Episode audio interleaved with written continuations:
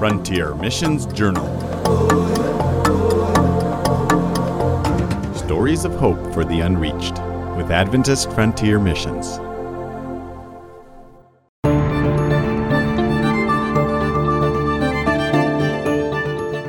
And a young man came and he was screaming, crying. My grandpa came out and he saw this young man's hands were chopped off. And he said, George, can you please come so that we can help him? I was afraid because I knew that was going to be um, my fate. I looked for a piece of cloth, tied up his hands so that um, we can stop the bleeding, and put a piece of cloth around his neck so that he can have a, a, a good control, a good balance of his body.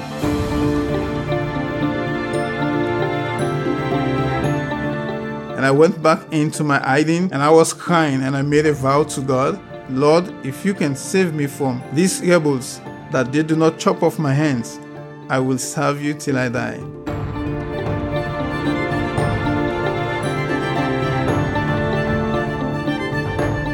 And George Torre did just that. In part one of our story, Hands for God, we learned how God preserved George's hands from being chopped off by the rebels on two separate incidences, and how he determined in his heart to serve God.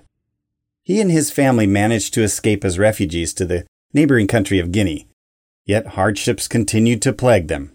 Out of work, with no contacts and no outside assistance, their family eked out a survival by crushing stones to use in construction, while his wife sold sweet desserts for a pittance. Then he stumbled across a group of fellow countrymen from Sierra Leone, and they were building a house. But they couldn't offer him a job either.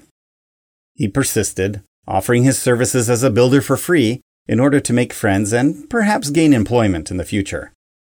Then the owner who had hired the crew saw George and quizzed him about his building experience and offered him a job building another house. George continues his story there in part two of Hands for God.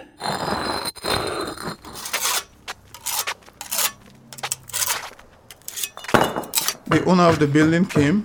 He saw me doing a stonework. It was very nice and neat. He was impressed and he said, Are you not one of the laborers? I said, Yes, I'm doing a labor job, but that is not my profession. I did building and construction. That is my profession. But because I'm a refugee, I don't know anybody, so I can do anything to put food on the table so that my family can have something to eat. And he says, Can you build a house? I said, Yes. What kind of house you want me to build? I can build it for you. And he says, Okay, I have another house to build. If you are here with them, I will give you um, next job to do, a contract to do.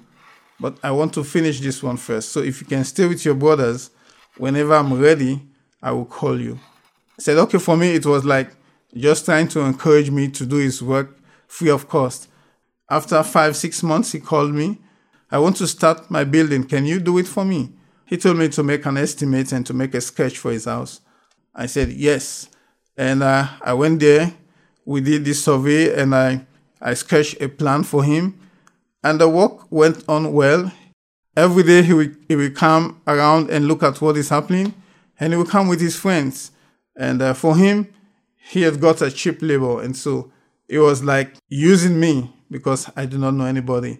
But I thank God because um, He introduced me to a lot of people, a lot of people like his friends.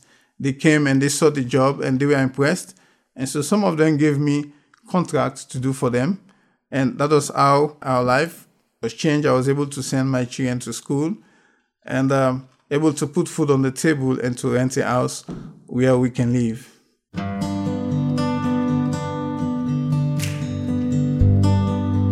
So when we went to Guinea and um, um, accepted the Adventist faith, the church asked us for volunteers for Global Mission, and uh, I volunteered to work for Global Mission for three years. And we were thinking of returning back to Sierra Leone, our home country.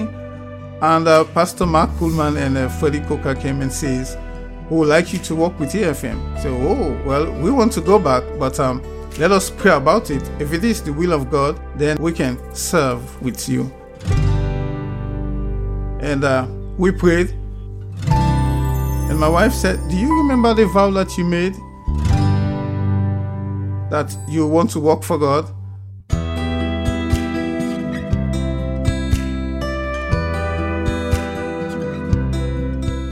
And this is the opportunity that God is giving you to serve Him.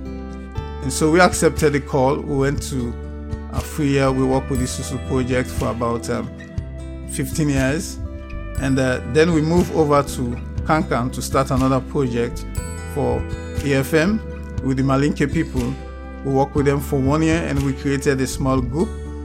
And finally, we were asked to move over to Mali, where we work now with the Bambara Malinke people in Mali. And so we are doing a lot of stuff with them. The women are we teaching them how to make tie dyeing and soap making so that they can be self-sufficient and they can help with um, um, the day-to-day running of their home. Today, I want to be thankful to God for what He is doing in my life. He took me from the fire to become a missionary, reaching out to others so that they can hear the word of God and give their lives to Him. Even when we are unfaithful, God is always faithful to us. And He kept His promise. My hands were not chopped off. I'm in His service, and I will die in His service. Please pray for us as we um, continue the work of God, that God will give us um, His direction and wisdom as how to bring many unto Him.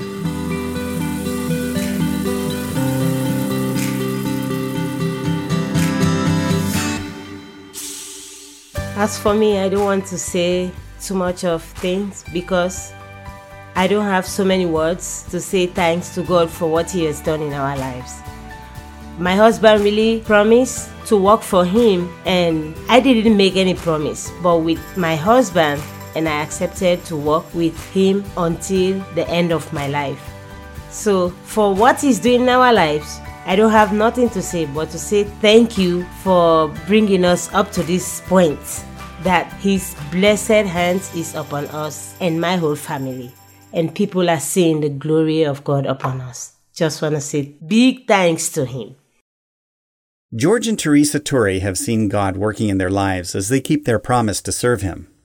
Perhaps God is calling you to mission service to unreached people in places where they will never hear about Jesus unless someone goes to tell them.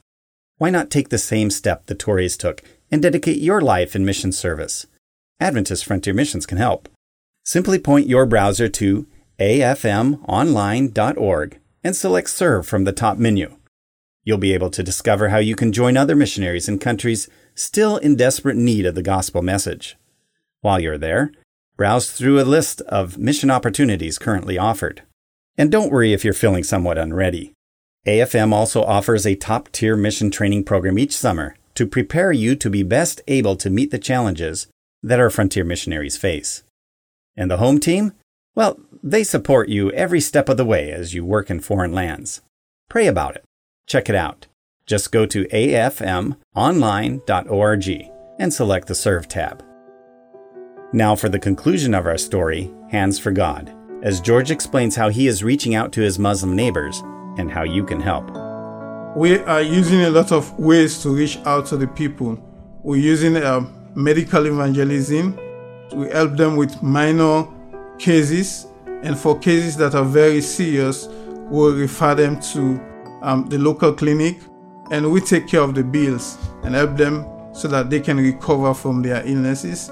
And also, we are reaching out um, in uh, public evangelism. We are doing also um, house to house, door to door evangelism. We talk to people, and if they have interest in studying the Word of God, we can um, schedule the time for them that we can meet to study the Word of God. And presently, my wife is uh, teaching the women how to do tie dyeing and soap making.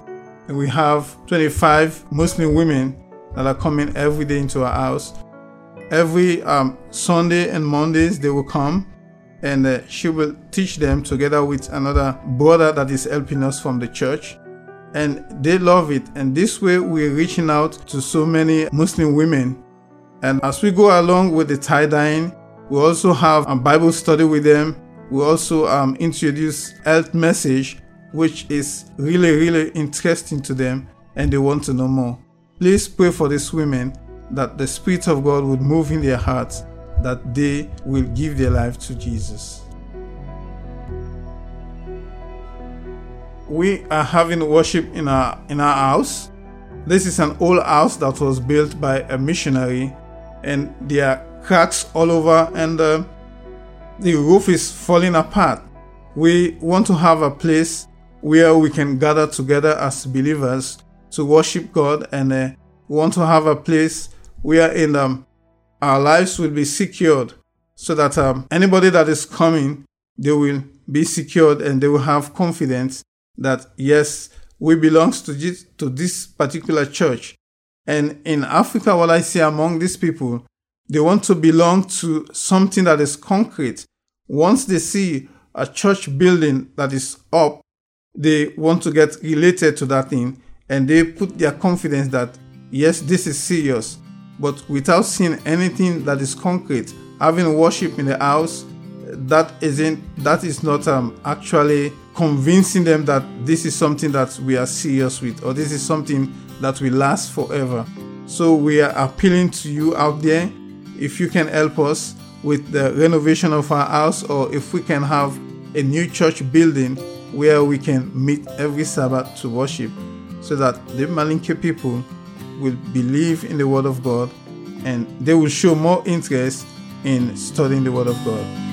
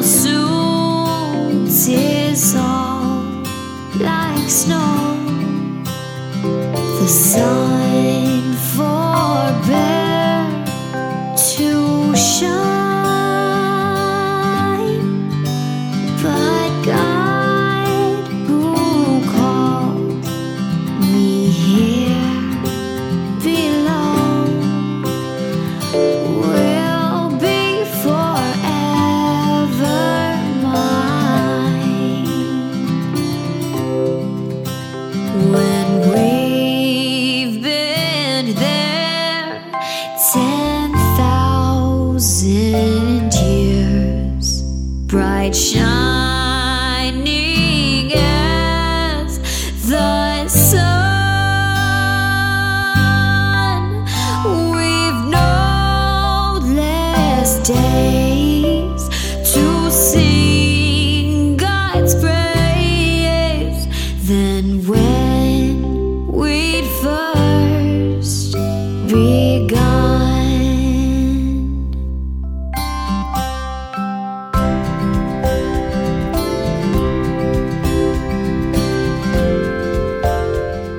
We want to say thank you to all our donors that are supporting us financially, um, spiritually, and morally. We appreciate you and um, we pray that the good Lord will bless you abundantly. And we also want to appeal to those that are listening to this right now. If you want to be part of us, you can give and uh, you can go as a missionary to serve or you can pray for us. And we thank you so much for what the Lord is doing through you so that the Malinke project and the Malinke people can be uh, part of God's kingdom. Thank you, and God bless you. Thank you for listening to Frontier Missions Journal. God bless.